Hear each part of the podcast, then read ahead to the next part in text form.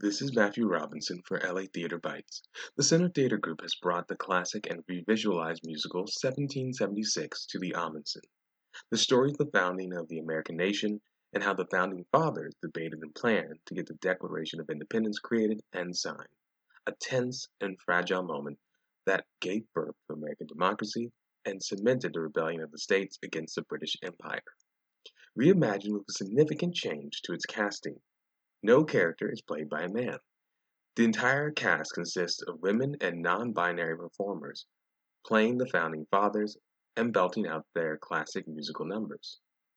Originally written by Peter Stone and composed by Sherman Edwards, the directors tasked with its revival in twenty twenty-three are Jeffrey L. Page and Diane Paulus. In their note to the audience, they ask us to, quote, hold multiple realities at once, end quote.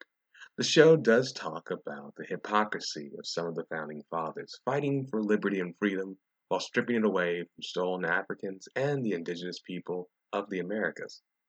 Yet, this production also has apparently added things that were not in the original nineteen sixty production, such as having one of Jefferson's slaves with him in his private chambers, showing his juxtaposition to human cruelty despite his public statements against the practice.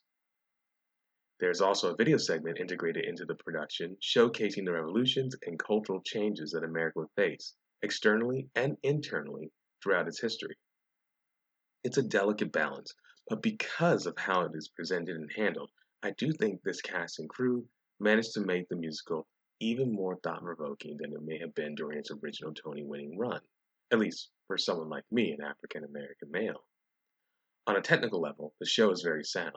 The costume design by Emilio Sosa is vibrant and gives good characterization to the performers on stage. You are never confused on who is who despite the large cast, and you can tell what kind of character they are with a simple glance. This becomes even more crucial during the dual roles of several performers, and I was never confused watching it, something I always appreciate. Mia Neal does the costume and wigs for seventeen seventy-six, a vital part of the aesthetic of the times, and Neal nails the look. John Clancy does the orchestration, and boy oh boy does this orchestra rock, bringing energy to each and every number. Everyone is well cast, with casting being done by Stuart Whitley. While the entire ensemble is terrific, I wanted to give a shout out to a few performers in particular who really stood out to me. Brooke Simpson opens the show with a land acknowledgement and then later comes into the show playing the courier and giving a rendition of Mama Look Sharp that brought house down. People were cheering throughout her performance alongside Candisbury Woods at my showing. I was awestruck and truly want to be able to hear that song on demand.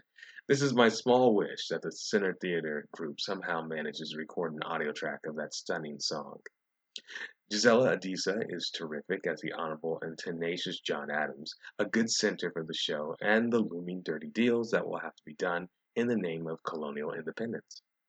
Playing well off, off of Gisella is Nancy Anderson, who portrays Abigail Adams, who in real life, much like this play, had, for the time, uncommonly egalitarian relationship with her more powerful husband, quote-unquote.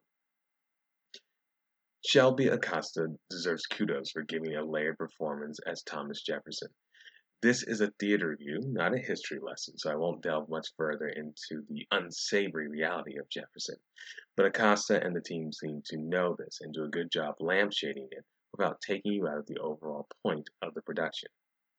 Onika Phillips commands the stage as John Hancock, playing Hancock with just enough grit to understand how he came president of Congress, while also showing his more sly operative instincts that kept him in that position. Connor Lyme plays dual roles as Martha Jefferson and Doctor Lyman Hall, and gets to stretch some serious acting chops, switching between the two very different characters. I could go on and on, but I think this ensemble did a terrific job that is surely worthy of praise. This is not an easy show to revive, and certainly not an easy show to bring into the forefront in today's climate. But as the question of how much power the individual has in a democracy becomes increasingly prevalent in our news, perhaps this is an excellent time to have a theater show displaying how difficult it is to create and keep a government for the people and by the people. As this is not a history lesson nor a political salon, I'll leave my personal thoughts at that. As far as any significant criticism to levy against this brilliant production, I only wish there was one or two more songs. There is an extended period of time where the political drama overtakes the musical aspect, but after it passes, the show does reward us with two knockout musical numbers back to back.